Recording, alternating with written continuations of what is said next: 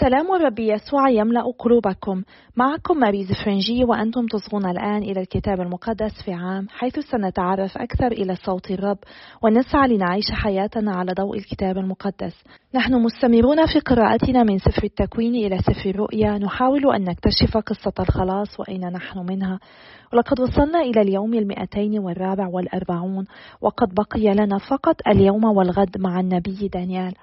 أنا متحمسة جدا لأنني اليوم بدأت باستعمال الكتاب الثالث المرافق للكتاب المقدس في عام الذي أصدره الكاهن فاذر مايكل شميت مع الكتاب المقدس في عام. وهذا هو الكتاب الأخير الثالث والأخير. وهذا يعني أننا نحن حقا نسير قدما في هذه المسيرة مع الكتاب المقدس. فلنثابر ونجاهد مهما طالت هذه المسيرة لأن المهم هو أن ننمو في محبتنا ومعرفتنا للرب. اليوم سأقرأ الفصل العشرون من سفر إرميا والفصلين الثاني عشر والثالث عشر من سفر دانيال ومن سفر الأمثال الفصل السادس عشر من الآية السابعة عشر حتى الآية العشرين. بسم الآب والابن والروح القدس إله واحد آمين. أيها الرب القدوس الذي لا يموت قدس أفكارنا ونقي ضمائرنا فنسبحك تسبيحا نقيا ونصغي إلى كتبك المقدسة لك المجد إلى الأبد آمين. سفر النبي إرميا الفصل الثلاثون. كتاب التعزية العودة والبناء. الكلمة التي كانت إلى إرميا من لدن الرب قائلا هكذا قال الرب إله إسرائيل أكتب لك جميع الكلمات التي كلمتك بها في كتاب فها إنها تأتي أيام يقول الرب أرجع فيها أسر شعب إسرائيل ويهوذا قال الرب وأرجعهم إلى الأرض التي أعطيتها لآبائهم فيرثونها. وهذا هو الكلام الذي كلم به الرب إسرائيل ويهوذا. هكذا قال الرب سمعنا صوت ارتعاد فزع ولا سلام.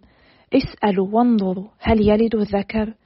ولكن ما بالي أرى كل رجل يداه على خصريه كالتي تلد وكل الوجوه التي تحولت إلى الصفرة. آه إن ذلك اليوم عظيم وليس مثله وهو وقت ضيق على يعقوب لكنه سيخلص منه. وفي ذلك اليوم يقول رب القوات أكسر نيره عن عنقك وأقطع ربطك ولا يستعبده الغرباء من بعد بل يخدمون الرب إلههم وداود ملكهم الذي أقيمه لهم. وأنت فلا تخف يا عبدي يعقوب يقول الرب ولا تفزع يا إسرائيل. فإني أخلصك من الغربة وذريتك من أرض جلائهم. فيرجع يعقوب يستقر في الراحة والطمأنينة ولا يرعبه أحد لأني معك يقول الرب لأخلصك. فإني أفني جميع الأمم التي شتتك بينها وأما أنت فلا أفنيك. بل أؤدبك بالحق ولا أبرئك تبرئة لأنه هكذا قال الرب. إن انكسارك معضل وضربتك لا شفاء منها. ليس من يدافع عن قضيتك ولا علاج لقرحك ولا التئام لجرحك. جميع محبيك نسوك ولم يطلبوك لأني ضربتك ضرب عدو تأديبا قاسيا بسبب عظم إثمك وكثرة خطاياك. لماذا تصرخين من انكسارك؟ وداؤك معضل بسبب عظم إثمك وكثرة خطاياك. صنعت بك ذلك لكن جميع الذين يلتهمونك يلتهمون وجميع الذين يضايقونك يذهبون إلى الجلاء. ويكون ناهبوك نهبا وأجعل سالبيك سلبا فإني سألأم جرحك وأشفيك من ضرباتك يقول الرب. أنت المدعوة مطرودة صهيون التي لا طالب لها. هكذا قال الرب ها أنا ذا أعيد بناء خيام يعقوب وأرحم مساكنه وتبنى المدينة على تلها ويؤسس القصر على مكانه. ويخرج منهم نشيد الشكر وأصوات الطربين وأكثرهم فلا يقلون وأكرمهم فلا يذلون. ويكون بنوه كما في قديم الزمن وجماعته تثبت أمامي وأعاقب جميع مضايقيه ويكون كبيره منه وسلطانه يخرج من بينه وأقربه فيدنو إلي فإنه من ذا الذي يرهن نفسه بدنوه إلي؟ يقول الرب وتكونون لي شعبا وأكون لكم إلها. ها إن زوبعة سخط الرب قد خرجت وعاصفة هائجة قد ثارت على رؤوس الأشرار. إنه لا يرجع غضب الرب حتى يفعل وحتى يتم مقاصد قلبه في آخر الأيام تفهمون. سفر النبي دانيال الفصل الثاني عشر.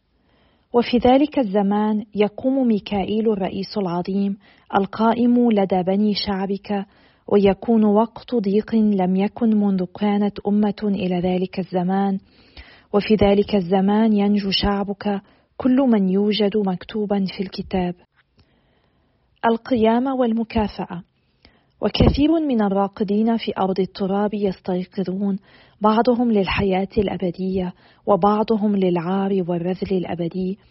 ويضيء العقلاء كضياء الجلد والذين جعلوا كثيرا من الناس أبرارا كالكواكب أبد الدهور. وأنت يا دانيال أغلق على الأقوال واختم على الكتاب إلى وقت النهاية. إن كثيرين يتيهون ويزداد الإثم.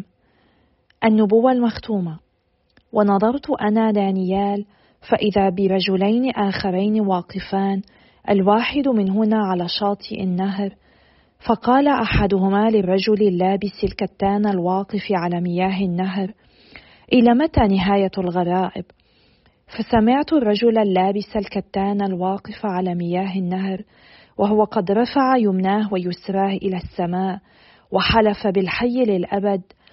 إنه إلى زمان وزمانين ونصف زمان فإذا تم سحق قوة الشعب المقدس تتم هذه كلها. وأنا سمعت ولم أفهم فقلت يا سيدي ما آخر هذه؟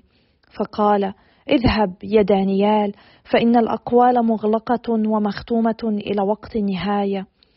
إن كثيرين يتنقون ويتبيضون ويمحصون والأشرار يرتكبون الشر ولا أحد من الأشرار يفهم.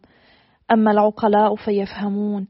ومن وقت إزالة المحرقة الدائمة وإقامة شناعة الخراب ألف ومئتان وتسعون يوما. طوبى لمن ينتظر ويبلغ إلى ألف وثلاثمائة وخمسة وثلاثين يوما. وأن تذهب إلى النهاية وستستريح وتقوم لنيل نصيبك في نهاية الأيام. الفصل الثالث عشر.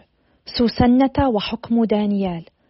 وكان رجل اسمه يوياقيم يقيم في بابل فتزوج امرأة اسمها سوسنة ابنة حلقية وكانت جميلة جدا ومتقية للرب وكان والداها بارين فربياها على حسب شريعة موسى وكان يوياقيم غنيا جدا وكانت له حديقة تجاور بيته وكان اليهود يقصدونه لأنه كان أشهرهم جميعا وكان قد أقيم شيخان من الشعب قاضيين في تلك السنة وهما من الذين قال الرب فيهما إن الإثم قد صدر من بابل من شيوخ قضاة يحسبون قادة للشعب. وكانا يترددان إلى دار يقيم فيأتيهما كل صاحب دعوة. وكانت سسنة متى انصرف الشعب عند الظهر تدخل وتتمشى في حديقة زوجها. فكان الشيخان يريانها كل يوم تدخل وتتمشى فأولعا بهواها وأزغا عقلهما وصرفا أعينهما لئلا ينظرا إلى السماء فيذكرا الأحكام العادلة. وكانا كلاهما مشغوفين بها ولم يكاشف أحدهما الآخر بوجده حياء من كشف هواهما إذ إنهما كانا يرغبان في مضاجعتها. وكانا كل يوم يجدان في ترقبها لكي يرياها. فقال أحدهما للآخر لننصرف إلى بيتنا فإن الساعة ساعة الغداء. فخرجا وتفارقا ثم عادا أدراجهما إلى المكان نفسه وسأل أحدهما الآخر عن السبب فاعترفا بهواهما. وحينئذ اتفقا معا على وقت يمكنهما فيه أن يخلو بها. وبينما هما يترقبان اليوم الموافق دخلت مثل أمس فما قبل ومعها جاريتان فقط وأرادت أن تغتسل في الحديقة لأنه قد اشتد الحر ولم يكن هناك إلا الشيخان وهما مختبئان يترقبانها. فقالت للجاريتين ائتيان بزيت وعطور وأغلقا أبواب الحديقة لأغتسل. ففعلتا كما أمرتهما وأغلقتا أبواب الحديقة وخرجتا من باب جانبي لتأتيا بما أمرتا به ولم تعلما أن الشيخين مختبئان هناك. فلما خرجت الجاريتان قام الشيخان وهجما عليها وقالا ها إن أبواب الحديقة مغلقة ولا يرانا أحد ونحن مولعان بهواك فلبي رغبتنا وكوني لنا وإلا نشهد عليك أنه كان معك شاب ولذلك صرفت الجاريتين عنك. فتنهدت سوسنه وقالت لقد ضاق بي الأمر من كل جهة فإني إن فعلت هذا كان الموت مصيري وإن لم أفعل فلا أفلت من أيديكما. ولكن خير لي أن لا أفعل ثم أقع في أيديكما من أن أخطأ إلى الرب. وصرخت سوسنة بأعلى صوتها فصرخ الشيخان عليها وأسرع أحدهما وفتح أبواب الحديقة فلما سمع أهل البيت الصراخ في الحديقة وثبوا إليها من الباب الجانبي ليروا ما جرى لها. ولما راوى الشيخان أقوالهما خجل الخدم جدا لأنه لم يقل قط مثل هذا القول على سوسنة وفي الغد لما اجتمع الشعب إلى زوجها يياقيم أتى الشيخان مضمرين نية أثيمة على سوسنة ليمتاها فقالا أمام الشعب استحضروا سوسنة بنت حلقية التي هي امرأة يياقيم فاستحضروها فأتت هي ووالداها وبنوها وجميع أهل قرابتها وكانت سوسنة لطيفة جدا جميلة المنظر ولما كانت مبرقعة أمر هذان الفاجران أن يكشف وجهها ليشبعا من جمالها وكان أهلها وجميع الذين يعرفونها يبكون. فقام الشيخان في وسط الشعب ووضعا أيديهما على رأسها فرفعت عينيها إلى السماء وهي باكية لأن قلبها كان متكلا على الرب. فقال الشيخان كنا نتمشى في الحديقة وحدنا فدخلت هذه ومعها جاريتان وأغلقت أبواب الحديقة ثم صرفت الجاريتين فأتاها شاب كان مختبئا وضاجعها وكنا نحن في زاوية من الحديقة فلما رأينا الإثم أسرعنا إليهما ورأيناهما متعانقين. أما ذاك فلم نستطع أن نمسكه لأنه كان أقوى منا ففتح الأبواب وهرب. وأما هذه فقبضنا عليها وسألناها من الشاب فأبت أن تخبرنا. هذا ما نشهد به. فصدقتهما الجماعة لأنهما شيخان من شيوخ الشعب وقاضيان وحكموا عليها بالموت. فصرخت سوسنه بأعلى صوتها وقالت أيها الإله الأزلي البصير بالخفايا والعالم بكل شيء قبل أن يكون إنك تعلم أنهما إنما شهدا علي بالزور. وها أنا ذا أموت ولم أصنع شيئا مما افترى علي هذان من الكذب. فاستجاب الرب لصوتها وبينما كانت تساق إلى الموت أيقظ الله الروح المقدس الذي في شاب حديث السن اسمه دانيال فصرخ بأعلى صوته أنا بريء من دم هذه. فالتفت إليه الشعب كله وقالوا ما هذا الكلام الذي قلته؟ فوقف في وسطهم وقال أهكذا أنتم أغبياء يا بني إسرائيل حتى تحكموا على بنت من بنات إسرائيل بغير أن تفحصوا وتتحققوا الأمر؟ ارجعوا إلى دار القضاء فإن هذين إنما شهدا عليها بالزور. فأسرع الشعب كله ورجع فقال له الشيخان هلم مجلس بيننا وأفدنا؟ فقد أتاك الله مزية الشيوخ. فقال لهم دانيال فرقوهما الواحد عن الآخر بعيدا فأسألهما.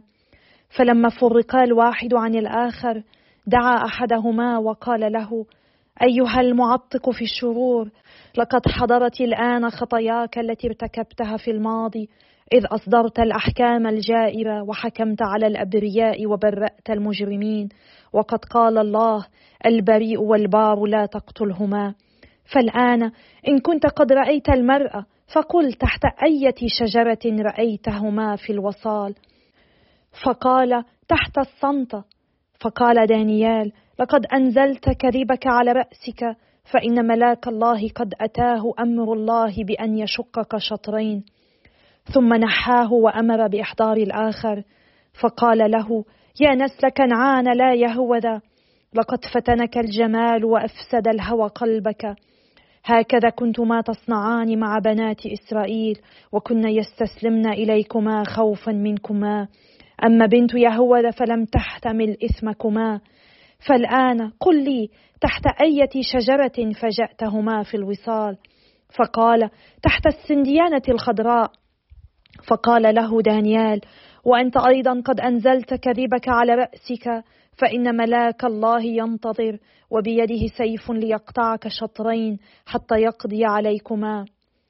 فصرخت الجماعة كلها صراخا شديدا وباركوا الله مخلص الذين يرجونه. وقاموا على الشيخين وقد أثبت دانيال من كلام فمهما أنهما شهدا بالزور وصنعوا بهما كما نويا ان يصنعا بخبث بالقريب عملا بما في شريعة موسى فقتلوهما. وخلص الدم الزكي في ذلك اليوم. أما حلقي وامرأته فسبحا الله لأجل ابنتهما مع يقيم زوجها وأهل قرابتهم لأنه لم يوجد فيها شيء قبيح. وعظم شأن دانيال عند الشعب من ذلك اليوم فيما بعد. سفر الأمثال الفصل السادس عشر من الآية السابعة عشر حتى الآية العشرين. جادة المستقيمين تميل عن الشر والذي يحفظ نفسه يسهر على طريقه. قبل التحطم الكبرياء وقبل السقوط ترفع الروح. تواضع الروح مع الوضعاء خير من اقتسام الغنيمة مع المتكبرين. الممعن في الكلام يجد السعادة والمتوكل على الرب طوبى له. أيها الآب السماوي إننا نسبحك ونمجدك ونشكرك. نشكرك يا رب على كلمتك. نشكرك على هذه القصة الرائعة عن فضيلة سوسنة وحكمة دانيال. أنت تذكرنا يا رب أن كل أبنائك الذين يسعون لعيش وصاياك هم يتنعمون بمساعدتك يا رب لأنك أنت تساندهم عندما يظلمون تماما كما فعلت مع سوسنة اليوم. ونطلب منك يا رب أن تعطينا النعمة كي ننمو بالتواضع. أنت كشفت لنا أن الكبرياء يأتي قبل الانكسار وغطرسة الروح قبل السقوط.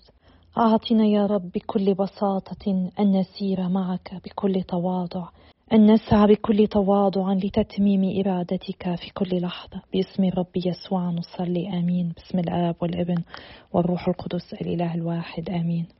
سمعنا اليوم في إرميا أن الرب يطلب منه بل يعلن له أن يدون في كتاب كل ما يمليه عليه لأن الأيام ستأتي حيث سيرد شعبه إسرائيل ويعيدهم إلى الأرض التي أعطاهم إياها. الله هنا يعلن نفسه بصفته إله إسرائيل أي راعيه والمدافع عنه وهو قد أمر أن تكتب هذه النبوءات التي ستتم بعد فترة وليس الآن لأنه يريد أن يعلنها لشعبه ليعطيهم رجاء وهم في السبي تحت يد بابل. وفي هذه الفصول من الفصل الثلاثين حتى الفصل الثالث والثلاثين نرى رسالة تعزية لتشجيع الشعب مملوءة بالرجاء. رغم أن كلمات إرميا قد كانت كلمات مآس في معظمها إلا أن هذه الفصول الأربعة هي مليئة بكلمات تشجيع وتعزية. الله يعد شعبه بأن يرجعهم من السبي وإن كانوا قد انقسموا إلى مملكتين فبعد احتمالهما ضيقة السبي سيعودان مملكة واحدة بعد السبي وسيمتلك شعبه أرض الميعاد كهبة من الله. فالرجوع من السبي هو تجديد لامتلاكهم إياها بعد أن فقدوها بالسبي بسبب خطاياهم. هم سيمتلكونها من الله فيشكرونه ولا تمتلكهم أي لا تستحوذ بمادياتها على قلوبهم. علينا أن نتعلم من هذا درسا مهما أن نقبل الضيقه التي يسمح بها الله وأن ننقي قلبنا فيها وأن نسامح الذين يسيئون إلينا حتى يعود الحب فيملك على قلبنا ونمتلك فضائل كثيرة يهبها لنا الله. إن الله لا يسمح بأي شر أن يحدث إذا لم يكن يستطيع أن يجلب خيرا أعظم منه. علينا أن نتذكر ذلك دائما. وقرأنا في الآيتين الثامنة والتاسعة أن الرب يقول إنه سيحطم أنيار أعناقهم ويقطع ربطهم فلا يستعبدهم غريب فيما بعد بل يعبدون الرب إلههم وداود أي المسيح ملكهم الذي يقيمه لهم.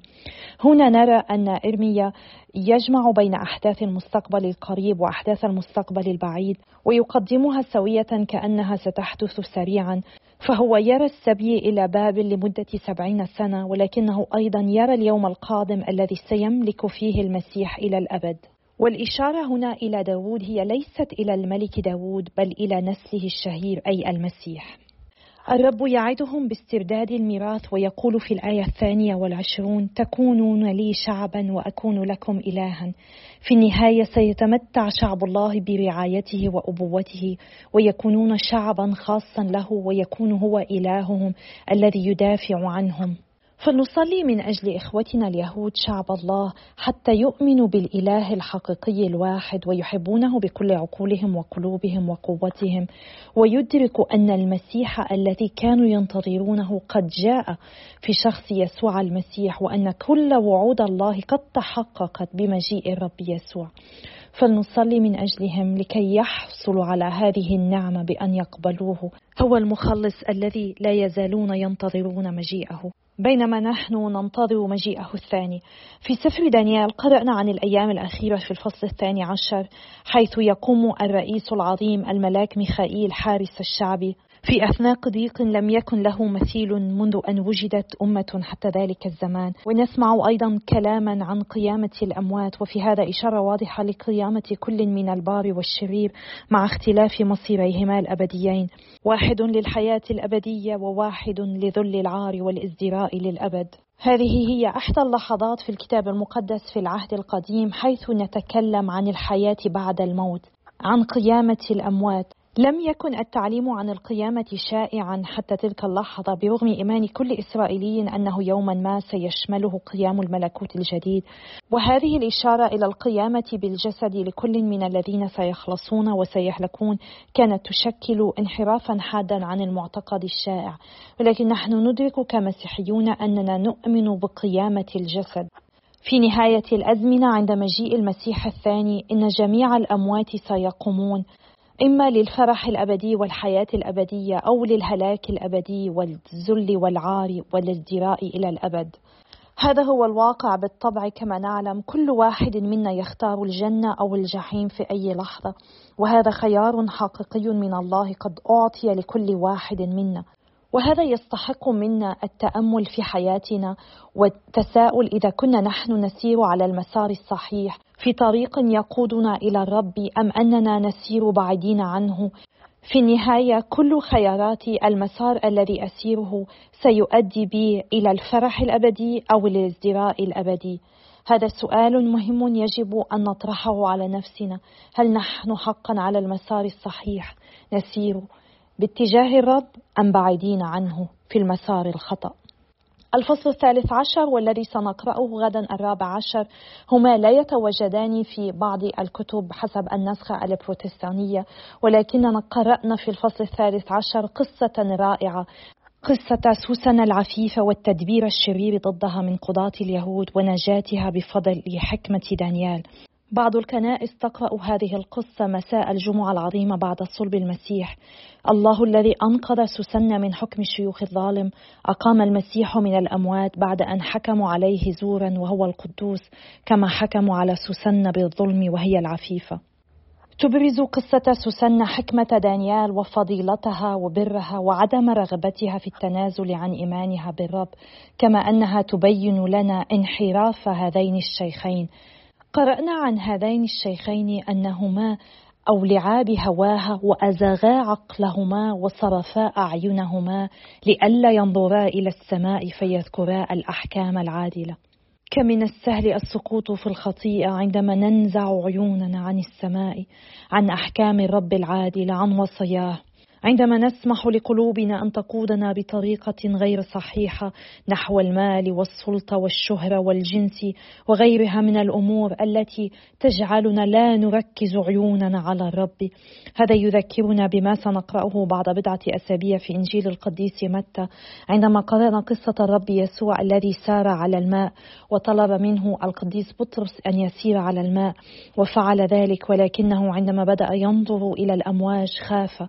وبدأ يغرق لأنه نزع عينيه عن الرب بدلا من أن يركز نظره على الرب. هذا يحدث لكل واحد منا عندما لا نركز على وصايا الرب عندما لا نركز على المسيح. نسمح لرغباتنا وأفكارنا أن تسيطر علينا وهي مشوهة وتقودنا بعيدين عن الرب. وهذا ما يؤدي بنا إلى الغرق. نغرق في بحر من الخطايا. بعد غرق هذين الشيخين في الخطيئة وحكمهما بالموت على سوسنة. سمعنا صلاة سوسنة الرائعة حيث صرخت بأعلى صوتها. أيها الإله الأزلي البصير بالخفايا والعالم بكل شيء قبل أن يكون. إنك تعلم أنهما إنما شهدا علي بالزور. وها أنا ذا أموت ولم أصنع شيئا مما افترى علي هذان من الكذب. وقرأنا استجاب الرب لصوتها. نعم الرب استجاب لصلاتها حتى قبل أن تتمها. والرب يستجيب لصلاة كل واحد منا. علينا أن نثق بأنه يصغي إلينا أنه يسمع لصوتنا. بالأمس رأينا كيف أنه أصغى لدانيال وسمع لصلاته ونجاه.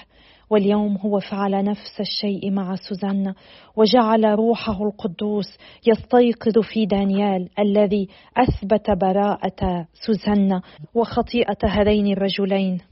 هناك أشخاص كثيرون في مجموعة الكتاب المقدس في عام ربما البعض منكم كان في موقف مثل سوسنة ولكنه لم ينجو ربما تأذى بطريقة شنيعة جدا ربما البعض مثل دانيال في موقف يحارب من أجل الذين يتأذون أو ربما مثل إرميا الرب يضع على قلوبكم أن تساعدوا الآخرين وتتكلموا كلام الحق رغم أنكم تضطهدون من الآخرين. أو ربما البعض هو في موقف مثل موقف هذين العجوزين. تنظر إلى قلبك وتشعر أن قلبك مكسور أنك قد نزعت عينيك عن الرب القدوس وجعلت قلبك يميل وراء أشياء منحرفة أشياء خاطئة. ربما رفعت عينيك عن الرب وأنت تبتعد عنه. أينما كنت أينما كنت. نحن نرفعكم جميعا إلى الله الآن في صلاتنا. ربما أنتم الآن تختبرون الما عميقا أو عارا عظيما من ألم تعرضتم له من أذى وسوء معاملة. يا رب نحن نرفع أمامك كل الذين هم مثل دانيال يحاولون الكفاح من أجل الذين بحاجة إلى المساعدة. نرفع إليك كل الذين مثل إرميا يحاولون أن يشهدون للحقيقة ولكنهم يتعرضون للرفض والاضطهاد ويشعرون بمزيد من العزلة كلما زاد حبهم لك. يا رب. أولئك منا الذين تشوهت قلوبهم لأننا ربما أملناها نحو المال أو الجشع أو الشهوة أو الانتقام أو عدم الغفران أو أي شيء آخر أي شيء يبعدنا عنك. نحن ندرك يا رب أنك تحبنا تحب كل واحد منا حبا فرديا شخصيا وأنت تقول لكل واحد منا أنا أكون لك الها وأنت تكون لي ابنا. أنا أكون لك إلهك وأنت تكون لي ابنتي. أكون لكم إلها وأنتم تكونون لي شعبا يا رب أعطنا النعمة كي نعيش كشعبك. مخلصين لك مؤتمنين على كلمتك وعلى الشهادة لك في كل ما نفعله ونقوله ونفكر فيه. لأجل كل هذه المجموعة نرفع هذه الصلاة يا رب. وأنا أطلب من الجميع أن تستمروا في الصلاة من اجلي ومن أجل كل من يشاركنا مجموعة الكتاب المقدس في عام. نحن نحتاج إلى صلواتنا لبعضنا البعض وعلينا أن نتذكر دائما أن الله يصغي إلى صوتنا الرب يسمع لصلاتنا. أنا أصلي لأجلكم وأتشكركم على صلواتكم وتشجيعاتكم وإلى اللقاء غدا يوم آخر إن شاء الله.